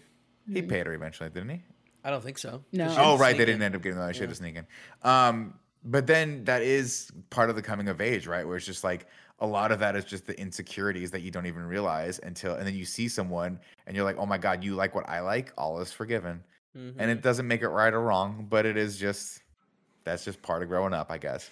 And that's one of the things that I, that kind of took me about this scene. Uh, then Four Town takes the stage uh, as a massive uh, Mei's as mass, Mei's massive mother's panda approaches the Sky Dome, and she says, "You Huge. want it?" And they say, "You want it? I want it." And I'm like, I "I, was- want, I want all of this." I was so glad that Mei's mom didn't fuck up this intro because like I was just worried that the mom was gonna get there before anything could pop off. I'm so glad we got to see Four Town pop the hell off. I like I was there. Good job. Mhm, I'll tell you mhm. what. I'll tell you what, Andy. I'm I'm glad Four Town is a fictitious group of boy band because if they were real, I'd have a real dilemma. Tim, a real dilemma there uh, of Four Town versus NSYNC. Instincts. uh, I know what you're saying, Andy. It's still Gotta rank the still wins. planets against Oh, them. Let's man, do it. be. It's true. Let's rank some more. Four Town while I- that one did automatically well. beats out Backstreet Boys, though, for you, Nick. Is that what you're saying? Unfortunately, That's everything beats out. Backstreet Boys, and it's That's- AJ's fault. We all know it. My my That's- God. That's insane because I'm an NSYNC girl, but I have to respect the fact that Backstreet Boys catalog is insane. Joey, you don't have to. Joey, I I don't like do. what's happening here. Let's move on. Backstreet like Boys hap- has so much more music than NSYNC, and it's like pretty quality. I mean, I Joey lot and of- I got a lot were of pens, likening- We were likening right. Four Town to Dream Street. So Dream never Street, forget mhm. Dream Street, everybody. Jesse Damn. Why not just McCartney's boy O-Town? band. I was gonna say O Town. O Yeah, I was Town like, also- just O Town. Uh, Um, there's also it's a, apparently there was like a big Canadian boy band around this time that this is like loosely based off. Matt Rohrbeck was telling me about it, but I can't find her message about what they were called. I But wanna say it apparently we've O-Town. missed out on some Canadian boy band, and now I feel like I Mm. need to go back and That makes educate me- myself. Nah, if they didn't make it, uh, you know, past the Yep. barrier, Good- then good they point, weren't Kev. good enough. Exactly. they weren't good enough. Past the barrier. Uh, everyone's Well, yeah, I just didn't know what to call. I didn't know what to call the The the, border? They didn't break border? the yeah, border. I guess. Uh, yeah. Like if they stayed in Canada, then they, they It's weren't top funny. tier. You guys don't understand how hard it is to talk to you all. it's hard, okay? There's a lot of anxiety that goes into, into speaking in front of Andy and Tim. It's just the resentment when The I say barrier about fart. I said fart by accident. I'm like, just let it go. And Andy's like, hey, hey Tim, did you fucking laugh when Nick said fart just now?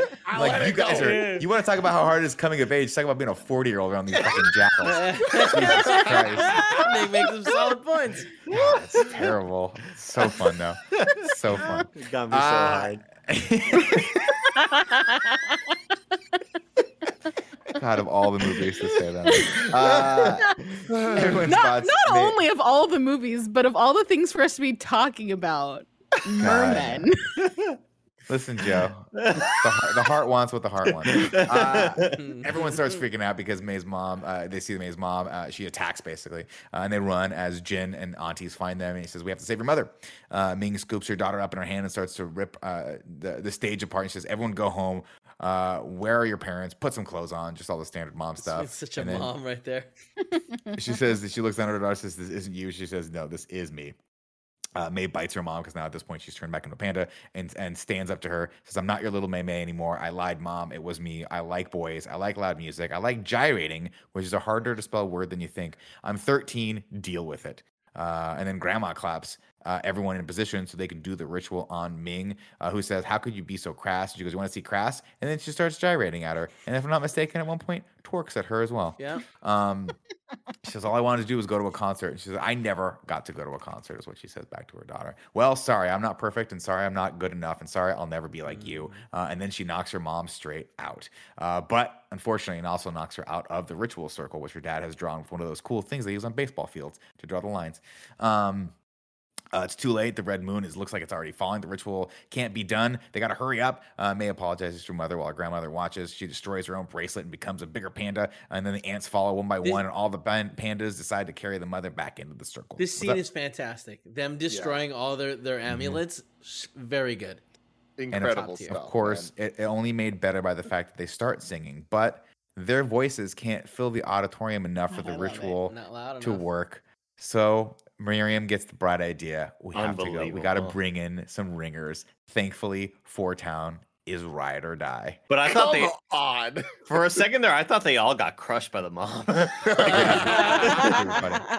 no, we when they cut to them dangling, remember? Because at that point they're all they've got the angel wings on. Oh yeah. Yeah. oh no, I'm talking like by the point they'd already gotten down, the mom had fallen back into Oh, the yeah, I see what stage you're saying. area. I see what you're saying. and they were saying like let's go get the microphones and then the mom fell down i was like oh my god they're all dead Oh my god, Kevin just texted me a merman. You're you're disgusting, Kevin. Buy this poster, please. Thank you.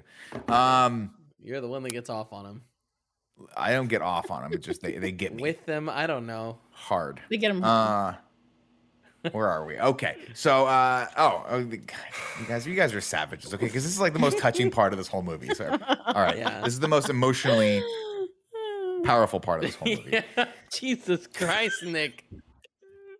Get get your head out of the gutter, Tim. The get out of the gutter. this. Okay. It's out. It's Uh, out. the ritual begins, and Mei meets her 13 year old, uh, the 13 year old version of her mother in the forest. Uh, Ming, of course, apologizes for hurting her own mother, which is why she's a control freak. She said, I'm just so sick of being perfect. I'm never going to be good enough for her or anyone. And Mei, of course, realizes that's exactly how she feels about her mother and says, I know it feels that way like all the time, but it's not true. Uh, she takes her mom's hand and they walk through the forest together. And as they walk toward her aunt and grandmother, uh, it's a really beautifully done scene where, as they're walking, the trees obscure it for a second and her mom turns back to the older version of herself. So Um, really good and god tells, damn it's and good tells her mother, "I'm sorry." And she said, and Grandma says, "You don't have to apologize. I'm your mother," uh, which you know, definitely not true.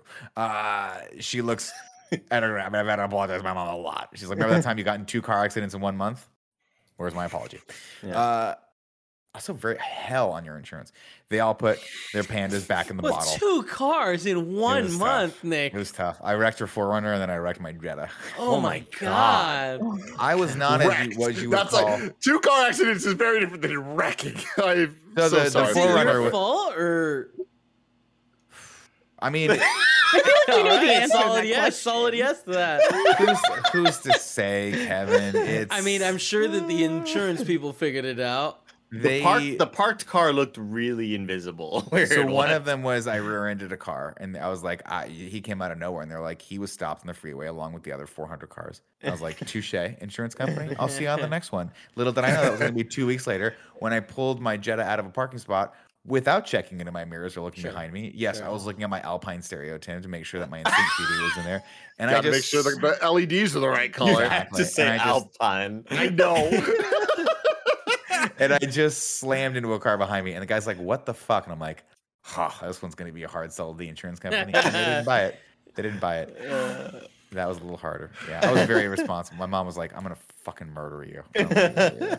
Uh, all the aunties and the grandma put their pandas back in the bottle, and Mei watches as her mother's panda returns to the spirit realm. Uh, her mother freaks out one more time and asks for her daughter to please come, conform, uh, and don't you know, put this thing back in the in the bottle where it belongs. Don't live with it forever. And Mei refuses, even though she's scared the panda will take them away from each other. And Ming admits she's like, I'm scared of that same thing too. Uh, but you know what? You're my daughter, and you don't need to hold back anymore. The farther you go, the prouder I'll be. Uh, and then their ancestor uh, pops up once again, and Mei turns her and asks if she'll regret her decision. And uh, Sun Yi turns uh, into a panda and scoops her up and flies her up to the moon. And they do that fun thing where they rub noses together, little panda kisses. I really didn't like that that uh, her like great grandma or whatever it was uh, didn't have legs as a ghost, as like a panda ghost. It made me very uncomfortable. Well, because she got out there. Because it was 127 hours, right? You get stuck on a rock. You Noted. gotta, you got to chew your own legs off. You gotta chew your own legs off. That is how she died. You're right. Yep. Flash forward, uh, Mr. Gao, uh, who's played by James Hong, puts uh, Ming's panda in her uh, Tamagotchi, which is hilarious. So she has her daughter's Tamagotchi, so let's keep feeding it, or else the thing will come out. And then, of course, the mom has uh, got the got the the four town necklace. Uh, that's where her panda got stuck, even though four is an unlucky number. Uh, only this time, uh, Mei is now. Let's see, they open up the temple, and this time Mei is turning into the panda and using it uh, for to, to make some money for the temple and bringing some people there. Uh, and she's uh, uh, when her mother asks if she's really going out dressed half panda, uh, Mei replies, "My panda, my choice, mom." uh, and then uh, It was a I'll go weird out- line. It was weird. It was a line. really weird line. It was again. That was another one of those moments where I was like, "Okay, that's that's dark. Yeah. That is dark. That has a lot of deep social mean? connotations with that phrase." well, my body, my choice. Like, yeah, No, no, exactly, you yeah, I like know, that. but what, Yeah, like, what is she doing with the the half panda out, or you know? and I get that it There's- doesn't translate 100, percent No, no, I think I think that but was that's was, one of those lines that I'm like, uncomfortable. yeah, I- that's one of those lines where I was Yeah. like, oh god, I think we could have we could have come up with something as a little more cult, like relevant to the themes of this, but doesn't bring up one of the biggest issues in America right now. But hey, that's what you want to do. You're the filmmaker. I'm the one reviewing your film. Uh, let's see. One of the Then biggest issues. we go. What's that? Nothing. Go ahead. Abortion, Ken. Abortion? It's abortion. Ah. That's the that. I mean, I don't know Got if you it, know what got that it. phrase is, but my body, my choice is No, no, yeah, yeah, the yeah. anthem of, of people who are pro-abortion. yeah, it's Pro just choice- weird because it doesn't. rather. It's the. It doesn't. It's Yeah, not a it one for one relate for the movie, 100%, so yeah. it doesn't really make a ton of sense. No. but- but that's what I'm, that's where my well it doesn't matter. You're right. You're absolutely right. It does not which is weird. But anyway she said it. That's where it is and that's how this movie ends. Uh, then they all go out to party while Mei finishes up with the final VO She says we're all got a little inner beast. We're all got a, we we all we've all got a messy loud hidden beast uh, hidden away and a lot of us never let it out but I did. How about you which is a weird way to end this movie Okay, and Nick's like, yeah, I did. I, I wrecked two cars. yeah right And then we are treated to like not one, not two, but what seems like seven Four Town movies or songs in the in the credits. So It's one shout out to those- them for fucking going for it. it's it. one of those things where I was like, there's 18 minutes of credits. I was like, huh. And I kept looking for um like a, a, a deleted scene or something else, like a post scene. I don't think there was one, right? There, there is. There was. was oh, there one. It's very Crap. What was short. it? Unless we missed It- another. It's It's just a little the dad. stinger of the dad jamming out to music and like singing along, and that He was was an a townie as well. An A Townie. Yep. Yep. An Four A-Townie. Townie. Four Townie. I'm sorry. He's a townie there, eh? No, damn it. I was trying to do a Boston accent. I did Canada. I, I do. Uh, I always kind of have to remind myself with these Pixar movies that you always got to shave off 17 to 20 minutes from whatever the runtime is that you think Right. it is. Because yeah. like I pop up the movie and it's like it's I think it says one hour 49 minutes or one hour 47. I was like, oh, it's kind of a longer Pixar movie. Interesting. And the movie's done by like 128. It feels like Yeah, and it's just like a shit ton of credits. Andy, hit me with haiku and review, please. Seven syllables in the middle. You'll need five for the first and last line. If you're not poetic, no need to fret it. Haikus don't need to rhyme. Haiku in review. Haiku in review. You can go to patreon.com slash kind of funny to write your review in haiku form, just like Joe Mertens did, who says, Mei's crew gives me hope. Only 20 minutes in, but she's got struggles. And the panda thing, that's pretty rough for her too. 13 sure does suck. Thank you, Joe. Thank All you for that. And right, then Joe. Andrew Feisner writes in says Pixar kaiju fight. Panda sorry, let me say this again. Pixar kaiju fight. Panda Rangers assemble. Parents see the light. I, I It was a lot wish- of Power Rangers. It was good. Like, here's the thing. Like, obviously it has to be a red panda, but like, I really wanted them to be different color pandas. Me too. Oh, I Me know. too. I wanted all when the we saw family her green bracelet, I was Yeah. like, what are we Yeah. Let's do Ragu Bagu. Do do do do do do. Ragu. Do do do do do. Bagu. What's up, everybody? Welcome to Rad Guys Talk Bad Guys here for the Pixar in review. Strap in your boots, everyone, because we got 24 of these. Do we want to try to break this up at all, or shall I just read them, Tim? I, I said we just start by reading it. All right. Number one, Lotso from Toy Story 3. Number two, The Prospector slash Al from Toy Story 2. Number three, Newswater and Randall from Monsters Inc. Number four, Hopper from Ants. Number five, Ernesto de la Cruz uh, from Coco. Coco. Thank you. I was, thought it was Luca. It was Coco. That's right. Uh, from Coco. I gotta write that in there. Uh, Evelyn and the Screenslaver from Incredibles 2. Uh, wow, we ranked Evelyn on the screen. that Yeah, it seems Erica really Lane. high. Damn, dude. Ercole Visconti from uh, from Luca. Syndrome from Incredibles. Muntz and the Dogs from Up. Uh, Ego and Skinner from Ratatouille. Uh, Darla and the Barracuda. And Marlin and everything else from Finding Nemo. Uh, Woody and Sid, number 12 uh, uh, from Toy Story 1. Gabby from Toy Story 4 is number 13. Hardscrabble and the Roars from MU is number 14. 15 is Mor'du and the Witch uh, from Brave. The Muddy Water and the Pterodactyls uh, are number 17. All from- right, what a cool name. Yeah, name. those pterodactyls were scary. What was that? Oh, the Good Dinosaur. The good dinosaur. Yeah, that's what it was. that movie was Uh, funny. Jesus. 18 is Chicken Hubris from Cars. Uh, 19 is Jackson Storm and Sterling. 20 is Axlerod and Lemons from Cars 2. 21 is Joy in San Francisco from Inside Out. That's where we start putting asterisks on these because it's not really applicable. There's not really a bad guy. Uh, 22, that fear of getting lost in a department store from Finding Dory. Uh, Such an 23. ugly feeling. the Fuzz and the Curse and Gelatinous Cube from Onward. Uh, and then number 24, rounding out the list, is Manhole Covers from Soul. Right. Uh-huh. Of course, you could forget. Yeah. So kind of nice having an actual villain. And sure, they had, you know, it's the mom, so it can't be like too bad at the end. But we did get the dope fight scene. I thought her character was a little inconsistent to be too high up there. Like her Yeah. actually fighting the the boy band and all that, and getting mad at all the other kids. I thought was a little too far. But I mean, yo, she was a fucking kaiju, and it was a dope ass fight. So I'd, I'd put it like higher mid tier. So probably around Ercole from Luca. Mm-hmm. I probably put, I put it, I- I put it. Yeah.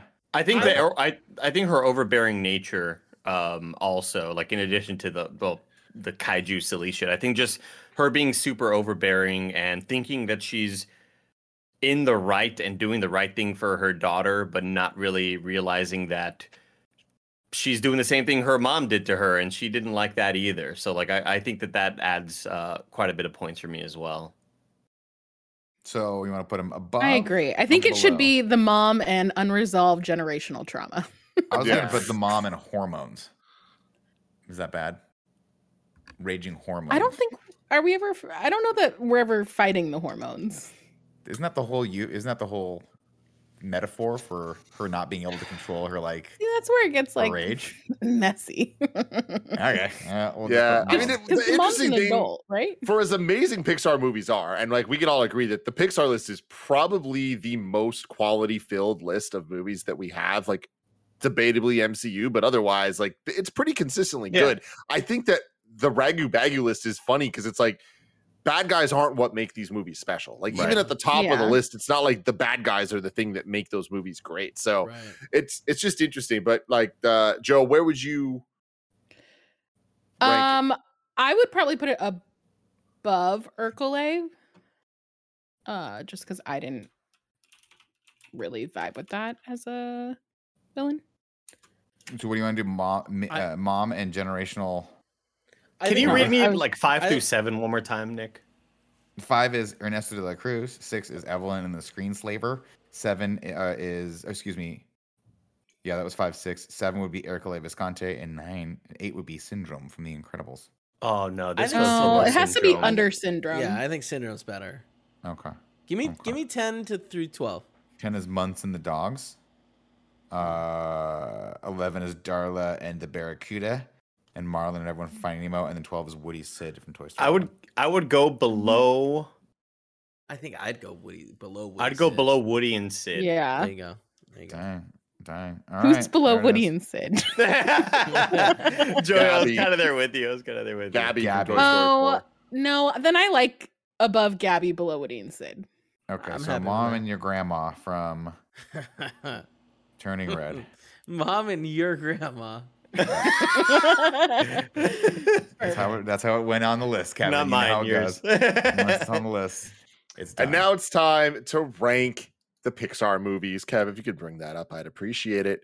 At number one, we have Coco. Number two, we have Up. Three, Monsters Inc. Four, Finding Nemo. Five, Incredibles 2. Six, Incredibles. Seven, WALL-E. Eight, Toy Story 3. Nine, Inside Out. 10, Toy Story 2. 11, Toy Story 4.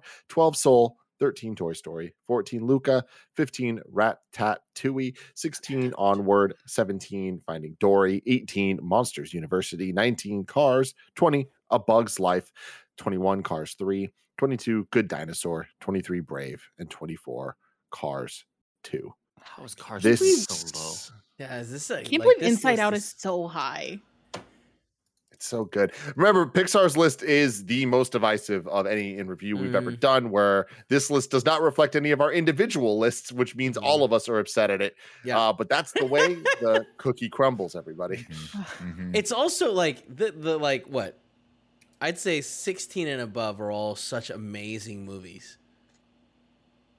Where it gets really, really difficult for me. yeah, I would agree. Yeah. Even Finding Dory's Yeah. good. I mean, there's not really that many. Like none of these movies I would say are bad, except maybe for Uh, Cars, Cars. too. Yeah.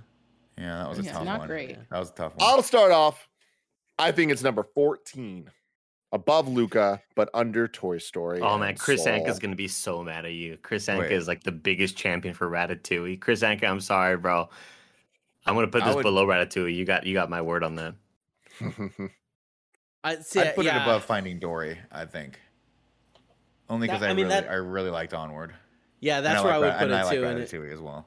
and I really like this movie, but like Onward hit me so hard, and I know it's personal reasons there, Yeah.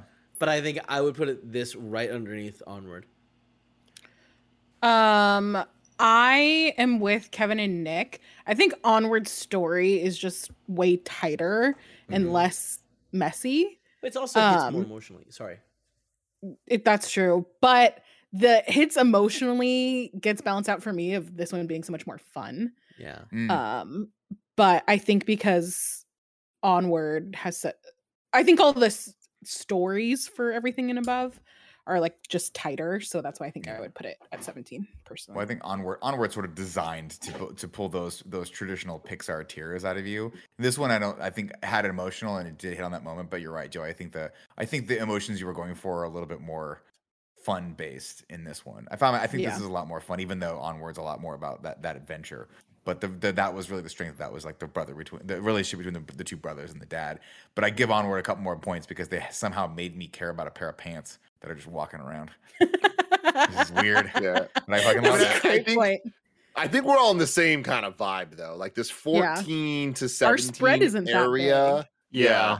I'm gonna I'm gonna Yeah, put this above the abomination that is Finding Dory. I'll put this at number 17. Okay, not that abomination. Absolute uh, an absolute crime that this movie even got made, honestly. Now, Tim, movie. Tim, before you vote, Just re- remember how much fun we've had saying anyone can cook. I thought he voted already. Yeah, That he is already true. That is a while ago too. He might have been Yeah. the first one to vote. Yeah, he I was. do like to- already. Anyone can cook's good. Uh, so let let's do the voting here. Who thinks it's better than Monsters University? Raise your hand. I, I mean, I don't, but I, I guess so. I know. Yeah, Because because the Finding Dory, the whole thing. Yeah. is what it is. Uh, who thinks it's better than Finding Dory? Everyone. Who thinks it's better than Onward? The mouse stands alone. The cheese stands alone. There you go, I'm Chris alone. Anka. I lost. So yeah, there we go. The new number 17 is turning red. Anyone can cook. Or anyone can cook and still mm-hmm. can. Yeah. Yeah. It's hard because I'd rather rewatch this over a lot of the ones above it, Yeah. but I understand that it's not. It's messy. Yes. I can't yes, believe WALL-E's so low. That's unbelievable, Kevin. It's, Jesus. it, hurt, it hurts every time. Unbelievable. Unbelievable. Well, everyone, we will be returning to Pixar in review in just a few short months with Kevin. Kevin, I don't know. What do you what? Lightyear.